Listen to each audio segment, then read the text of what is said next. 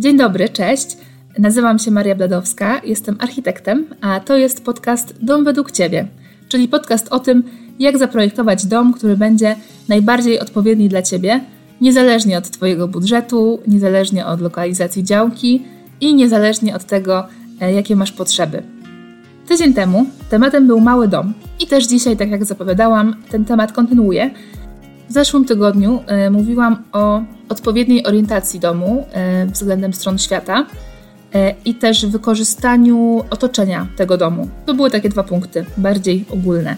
A dzisiaj opowiem o trzech rzeczach, takich, które dotyczą bardziej decyzji związanych z układem funkcjonalnym i też aranżacją pomieszczeń. Także zapraszam do słuchania. W poprzednim odcinku właśnie zaczęłam ten temat pięciu wskazówek, jak sprawić, żeby mały dom e, był wygodny. Także e, zajrzyj do niego, jeżeli jeszcze nie miałeś, nie miałaś okazji. E, zajrzyj, jeżeli chcesz zrozumieć lepiej ten temat sytuowania budynku, takiego układu budynku względem stron świata. I też, jeżeli chcesz jak najlepiej wykorzystać to, co już masz w taki sposób, żeby dom jak najlepiej funkcjonował, bo to, co już masz, to jest działka. E, I tą działkę można e, wykorzystać albo po prostu pozostawić przypadkowi. W jaki sposób Twój dom będzie z tą działką, mm, że tak powiem, współpracował. A wracając do tematu odcinka, no to teraz właśnie opowiem o tych trzech wskazówkach, które odnoszą się już bardziej do, do wnętrza małego domu.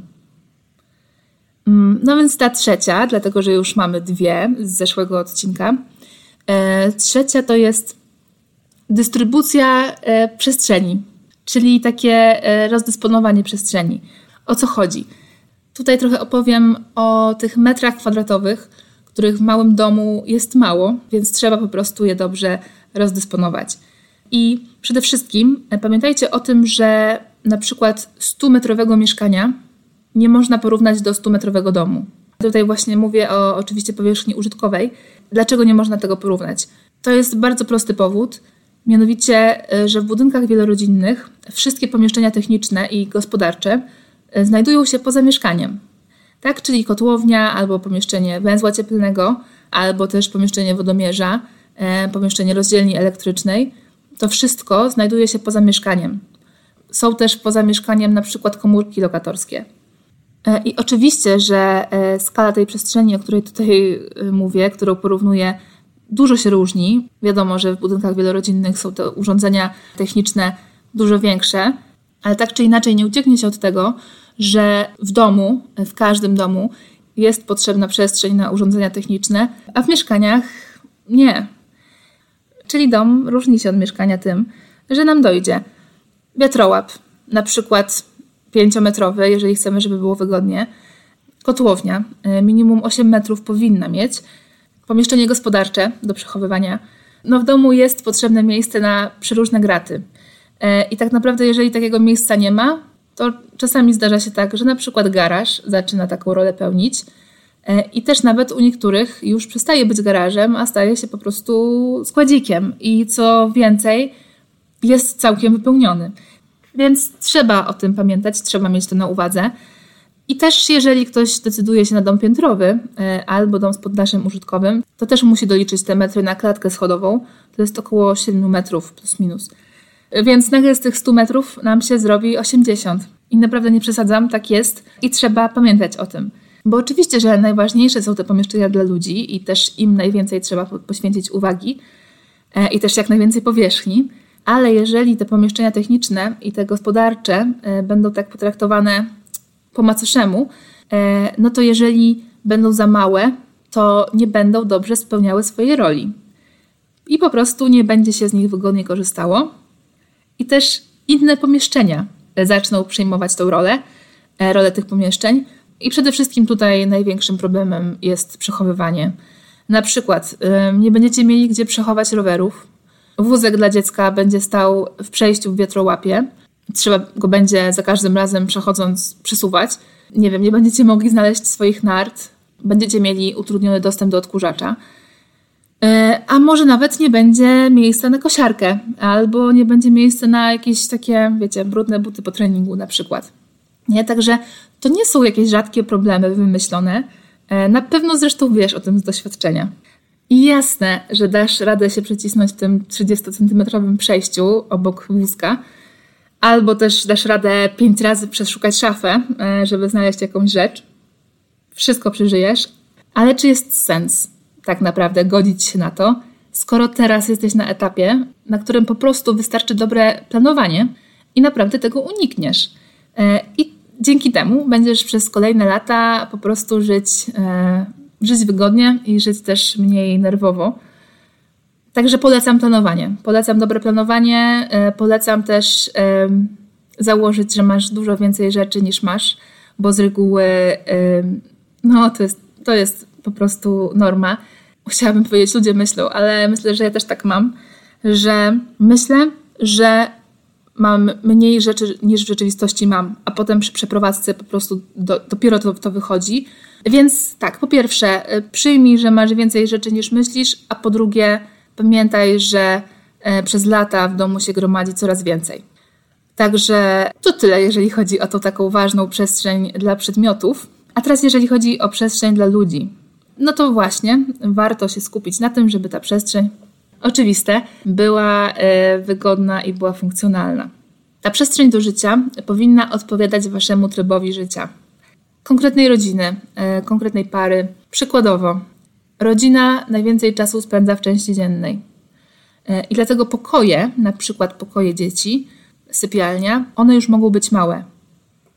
Jasne, że nie chodzi o to, żeby się potykać o meble, tylko o to, żeby w małym domu jeżeli mamy mały dom, to przenosimy niektóre aktywności z pokojów do części dziennej. E, po prostu dlatego, że akurat to najlepiej się sprawdza. I jasne, że ktoś teraz może powiedzieć, że ma nastolatków w domu i oni tylko chcą siedzieć zamknięci w swoich pokojach. No i na to ci mogę powiedzieć jedynie, że e, no trudno, bo jeżeli decydujesz się na mały dom, to po prostu są potrzebne kompromisy zawsze, e, zawsze są potrzebne w projektowaniu jakieś kompromisy, ale w przypadku małego domu naprawdę nie da się bez. Także też weź pod uwagę to, że dzieci też szybko rosną e, i też, spędzają czas na mieście na przykład, no a właśnie potem się wyprowadzają. Także oczywiście to jest wszystko Waszą decyzją, ja tylko mówię o tym, co jest generalnie bardziej optymalne. E, a nie, że konkretnie w Twoim przypadku. Także mm, to też oczywiście, e, co mówię, przefiltruj. Mm, w każdym razie, ta część dzienna to jest takie miejsce, gdzie rodzina odpoczywa, e, gdzie rodzina spędza czas, ogląda się tam filmy, gra się w planszówki, zaprasza się tam gości, więc też trzeba pomyśleć o tym, że jakby trzeba wymyślić, w jaki sposób będą przebiegać większe spotkania co zrobimy z tą przestrzenią, żeby wszyscy się e, zmieścili, tak, żeby było jak najwygodniej, tak? Czyli na przykład e, jak rozłożycie stół, e, a może rozłożycie sofę do spania. Po prostu chodzi o to, że jeżeli masz ograniczoną powierzchnię, to skupiamy się na tych przestrzeniach, z których się po prostu korzysta najintensywniej. I czwarty, czwarty punkt, czwarta wskazówka to jest wygoda funkcjonowania. E, czyli takie e, po prostu przemyślane zaprojektowanie układu funkcjonalnego. Bo mm, mały dom to nie ma oznaczać małych takich klitek, tak zwanych, gdzie się potykamy o każdy mebel. Mały dom ma być wygodny. I w tym punkcie chodzi mi o to, e, żeby zadbać o wygodę po pierwsze pod takim kątem komunikacyjnym, czyli tych wszystkich korytarzy, wiatrołapu, schodów itd. Tak chodzi o to, żeby ta komunikacja była prosta. Czyli trzeba wziąć pod uwagę to, że jesteśmy leniwi jako ludzie. I tak jak na przykład ludzie idąc sobie na zewnątrz gdzieś po chodniku, często sobie skracają drogę i idą przez trawę, zazwyczaj jest to w ogóle wina źle zaprojektowanej przestrzeni, źle zaprojektowanych tych przejść po chodniku. W każdym razie, tak samo jak sobie tak skracamy drogę idąc przez trawnik, e, tak też w domu chcemy się poruszać jak najwygodniej, e, taką jak najkrótszą drogą. Czyli na przykład e, dojście do okna nie powinno być uniemożliwione w jakiś sposób, zastawione na przykład przez fotel. albo to się często zdarza, że stół na przykład jest tak zlokalizowany, że żeby dojść do okna, trzeba ten stół okrążyć. To też nie jest dobre. I też nie chcemy na przykład okrążać łóżka, żeby dojść do szafy. Tak samo dojście na przykład z sypialni rodziców do sypialni dzieci też powinno być możliwie proste, e, bo różnie bywa po prostu, dlatego tak o tym mówię. E, czasami są jakieś takie labirynty w projektach. Z kolei na przykład e, w takich pomieszczeniach jak łazienka, łazienka zazwyczaj no, będzie mała w małym domu, tak samo kuchnia, w tych pomieszczeniach trzeba zadbać o to, żeby właśnie mimo tego, że one będą małe jako pomieszczenia, to żeby były e, funkcjonalne, żeby był ten komfort. Czyli wiem, że się powtarzam, trzeba wszystko przemyśleć. Każda rzecz powinna mieć swoje miejsce i tak dalej. E, więc też e, pamiętaj, że jeżeli współpracujesz z architektem, to on nie wie tak naprawdę, jak ty żyjesz. Także pewne rzeczy on jest w stanie wychwycić, ale nie wychwyci szczegółów. Także szczegóły to są już takie aspekty też wykończenia wnętrz, a nie projektu budynku. Tym się zajmuje projektant wnętrz. Ale jeżeli nie będziesz chcieć y, korzystać z usług takiego projektanta wnętrz, to jest ważne, żeby przemyśleć wszystko samodzielnie, e, żeby przeanalizować to, jak teraz funkcjonujesz.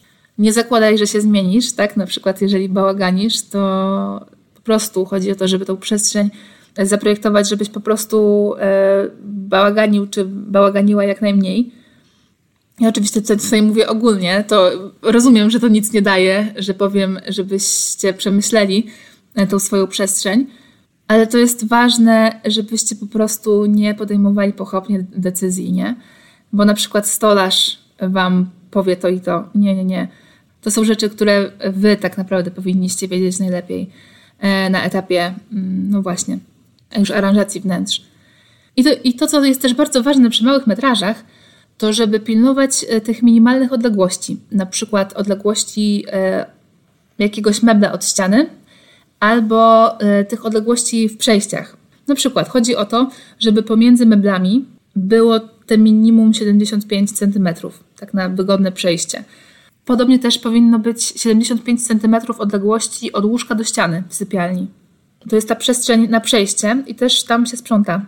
I teraz, jeżeli naprawdę się nie da, naprawdę się nie da, to nie powinno być mniej, no inaczej, nie może być mniej niż te 50-55 centymetrów. I musisz wiedzieć, że jeżeli zdecydujesz się na te na przykład 50 centymetrów, to to jest naprawdę mało. To jest takie po prostu minimum, żeby przejść, e, żeby przejść, a nie się przeciskać a jest to już niewygodne do sprzątania. Naprawdę.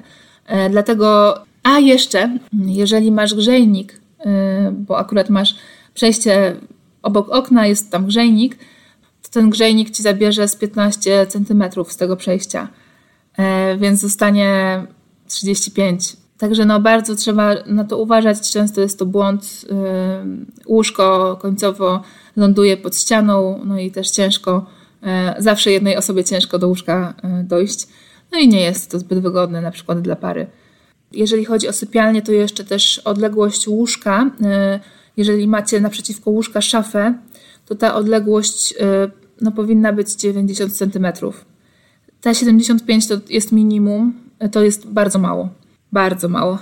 I to jest coś, co trzeba sprawdzać, dlatego że w różnych projektach często Często są po prostu błędy, te odległości są za małe. A jeżeli tak zrobisz, że będziesz mieć te przejścia za, za wąskie, po prostu codziennie, ale to codziennie będziesz się potykać o własne nogi. A też nie o to chodzi, żeby w tym małym domu się czuć ściśniętym, tylko chodzi o to, żeby było wygodnie. Okej, okay, może czasami, jak już nie ma wyjścia, to będzie trzeba to łóżko małżeńskie e, postawić pod ścianą, tak bokiem właśnie do ściany. Tylko to też wtedy e, przemyślcie. Przemyślcie, kto na przykład będzie spał od ściany, nie? E, także tak tylko sugeruję. E, to, o czym też warto pamiętać, to to, że na poddaszu skosy bardzo zmniejszają pomieszczenie i optycznie, i funkcjonalnie. I też dlatego, jeżeli oglądacie projekty małych domów, to zawsze zwróćcie uwagę e, na lokalizację tych skosów i też na wysokość ścianki kolankowej. Dlatego, że jeżeli ta ścianka kolankowa w danym projekcie jest na przykład 90 cm, to szczerze naprawdę lepiej ją podwyższyć, podwyższyć tak do 130 cm. To się oczywiście będzie wiązało z tym, że trzeba będzie jeszcze raz przeliczyć konstrukcję i prawdopodobnie na pewno, na pewno będzie drożej, dlatego że 130 cm to już jest taka ścianka, która no, jest wyższa od 90 o ponad połowę i dlatego, dlatego taka ścianka już wymaga e, wzmocnienia konstrukcji. Dlatego, że to działa tak, że te siły, które działają od więźby dachowej, e, one działają na te ścianki kolankowe tak rozpychająco. I gdyby tego nie wzmocnić tak jak należy, to wtedy po prostu może tam dojść do, no w najlepszym przypadku, do y, jakichś spękań. Więc to jeżeli chodzi o ten układ funkcjonalny. Czyli e, może przypomnę, e, że na początku mówiłam o tym, żeby odpowiednio rozłożyć przestrzeń na pomieszczenia, dystrybucja przestrzeni. I to był trzeci punkt, a czwarty punkt to była ta wygoda funkcjonowania, czyli odpowiednia e, komunikacja, jak najprostsze przejścia, czyli takie bez krążenia naokoło mebli, ale też odpowiednie szerokości przejść. W razie czego też odsyłam do mojego Instagrama, dlatego że tam są też rysunki, więc to wtedy jest oczywiście łatwiej. I ostatni punkt to jest dobrze zaplanowana aranżacja wnętrz. I to już jest taki ostatni punkt, e, wa bardzo ważny. To się już wiąże z tym, co mówiłam o tej komunikacji, o tych szerokościach przejść. I tak samo też mówiłam o tym, że e, jak mamy mniej przestrzeni, to mamy mniej miejsca na błędy w projekcie. Czyli na przykład, jeżeli planujesz szafę, to zaplanuj, co w niej będziesz trzymać. I pamiętaj, że z reguły mamy więcej rzeczy niż nam się wydaje. I tak samo żyjąc w domu też tych rzeczy coraz bardziej przybywa. I nawet jeżeli robisz porządki regularnie, to i tak tych rzeczy zawsze będzie coraz więcej. I to, co też jest ważne, to że w małym domu, chcąc nie chcąc, będziesz w danym pomieszczeniu łączyć więcej funkcji. Na przykład może się okazać, że będziesz ćwiczyć w salonie e, albo w sypialni, albo może w salonie potrzebujesz miejsce też do pracy. E, więc jeżeli na przykład planujesz w salonie przestrzeń do pracy, to dobrze jest to tak wykonać, żeby to było wizualnie oddzielone od tej przestrzeni pokoju dziennego. Można to na przykład zrobić szklaną ścianą, można to zrobić lamelami, które od jakiegoś czasu już są bardzo popularne Pamiętaj, że tam też będziesz przechowywać książki, na przykład jakieś dokumenty, i to wszystko y, po prostu potrzebuje mieć swoje miejsce. Tak samo jak na przykład y, rzadko używane rzeczy y, mamy różne w domu, na przykład jakieś narzędzia, może jakiś sprzęt sportowy, sezonowy, to też powinno mieć swoje miejsce, takie zaplanowane miejsce. I też dobrze, jak dojście do danej szafy nie jest blokowane przez inne przedmioty, co się zdarza, na przykład lampa, e, na przykład jakiś fotel. Czyli chodzi o to, żeby było tak, że podchodzisz, otwierasz szafkę, wyjmujesz co chcesz, a nie, że się przyciskasz, odsuwasz fotel i wtedy otwierasz szafkę i coś wyjmujesz i wtedy dosuwasz fotel i odchodzisz. Albo już nie dosuwasz tego fotela, co jest bardziej prawdopodobne. E, dlatego też dobrze, jeżeli e, tak zaplanujesz przestrzeń, żeby nic nie musieć przesuwać. No i tym sposobem e, przechodzimy od ogółu do szczegółu, czyli przechodzimy do detali, które są związane już właśnie tak stricte z wykończeniem wnętrz. Dlatego, że układ funkcjonalny to, to jest coś bardzo ważnego i kluczowego, ale to jest jedna rzecz. I żeby uzyskać optyczne powiększenie przestrzeni, no to można zastosować po prostu róż, różne triki, e, jeżeli chodzi o takie zaprojektowanie wizualne pomieszczeń. I na przykład warto stosować takie jasne, e, jednolite kolory. Warto, żeby posadzka nie miała podziałów, tak? Czyli ta sama posadzka wszędzie tam, gdzie jest to możliwe. Dobre są też meble na nóżkach, takie, które jakby one dają taką lekkość, a posadzka, która też jest widoczna pod tym meblem, często odbija się od niej światło, to też e, daje takie większe, e, większą optycznie przestrzeń. Meble na wymiar. To jest też ja wiem, że to jest droższe, ale tam, gdzie można jakiś kąt taki zabudować, warto to zrobić. Na przykład chodzi o takie przestrzenie pod schodami, chodzi o też szafę do samego sufitu. Też to, co powiększa nam tak optycznie przestrzeń, to są lustra. One właściwie działają praktycznie jak okna. Oprócz tego warto stosować takie szafy, jakieś szafki, jakieś blaty, takie, które odbijają światło. Po prostu chodzi o taki materiał. Tutaj oczywiście nie każdy lubi, e, jak jak są takie lśniące powierzchnie na meblach, ale jest to też opcja. I też na przykład e, zasłony takie pod sam sufit. E, one są teraz też modne e, właściwie, więc to już nawet pewnie nie trzeba mówić, że stosujemy taką białą listwę e, i ona osłania nam karnisz, a zasłony sięgają od sufitu do ziemi i to też nam tak optycznie powiększa pomieszczenie. I to, co wymieniam, to, to są oczywiście takie przykłady. W tym są dobrzy projektanci wnętrz, także polecam współ, współpracę z takim projektantem. To, co na pewno też jest dużym atutem takiej współpracy, e, to to, że projektant wnętrz weźmie pod uwagę Wasz budżet e, na wykończenie. I też dzięki temu e, wszystko będzie po prostu zaplanowane bardziej optymalnie. To jest tak, to jedno z moich ulubionych słów. Optymalnie, czyli w taki sposób, żeby się zmieścić w budżecie, nie wydając przy tym w głupi sposób, no niepotrzebny pieniędzy, na przykład na jakieś drogie meble z lakierowanymi frontami w kuchni, E, bo stolarz polecił, a można by było na przykład takie meble zastąpić laminatem i starczyłoby wtedy jeszcze na inne też elementy wyposażenia, czy to tam kuchni, czy łazienki. A z kolei, jeżeli nie chcesz e, korzystać z usług projektanta wnętrz, no to po prostu e, jest przed Tobą trochę pracy, trochę poszperania w internecie też. Wiadomo, że jest bardzo dużo informacji różnych. Warto też rozmawiać, rozmawiać w sklepach albo na przykład z producentami mebli, dzwonić bezpośrednio rozmawiać ze stolarzem i tak dalej. Takie osoby też najczęściej po prostu przekazują najwięcej takiej aktualnej wiedzy i takiej praktycznej wiedzy. Na pewno warto się do tego przyłożyć, e, dlatego że efekt końcowy będzie Was naprawdę długo cieszył. No i to na dzisiaj tyle. Przypominam Wam, że to, na co warto zwrócić uwagę w małym domu, to jest właśnie orientacja względem stron świata. To było z zeszłego odcinka też wykorzystanie otoczenia budynku, czyli połączenie wnętrza i zewnętrza domu. Ważne jest, żeby odpowiednio wykorzystać te metry kwadratowe, które macie, czyli odpowiednio rozdysponować tą przestrzeń między danymi e, pomieszczeniami, też odpowiednio e, rozmieścić pomieszczenia względem siebie i też ważne jest funkcjonalne zaprojektowanie tych pomieszczeń. No i oczywiście na końcu detal, czyli odpowiednie, odpowiednio rozplanowane szafy, e, odpowiednio zaplanowana strefa dzienna, ale też właśnie stosowanie różnych trików wnętrzarskich, takich na optyczne powiększenie przestrzeni. Więc dzisiaj było o małym domu, a za tydzień będzie o tanim domu. I jeżeli ten temat Cię interesuje, to zapraszam. O drogim domu też kiedyś będzie, dlatego że to, że ktoś ma duży budżet, wcale nie oznacza, że tak łatwo e, zaprojektować dom. A tymczasem zapraszam Was za tydzień w poniedziałek. E, jeżeli nie chcecie przeoczyć kolejnego odcinka, to zapraszam do subskrypcji. E, a jeżeli macie do mnie pytania, to napiszcie na maila e, domwedługciebie małpa.gmail.com albo zajrzyjcie na Instagrama Dom Według Ciebie. Do usłyszenia i pozdrawiam.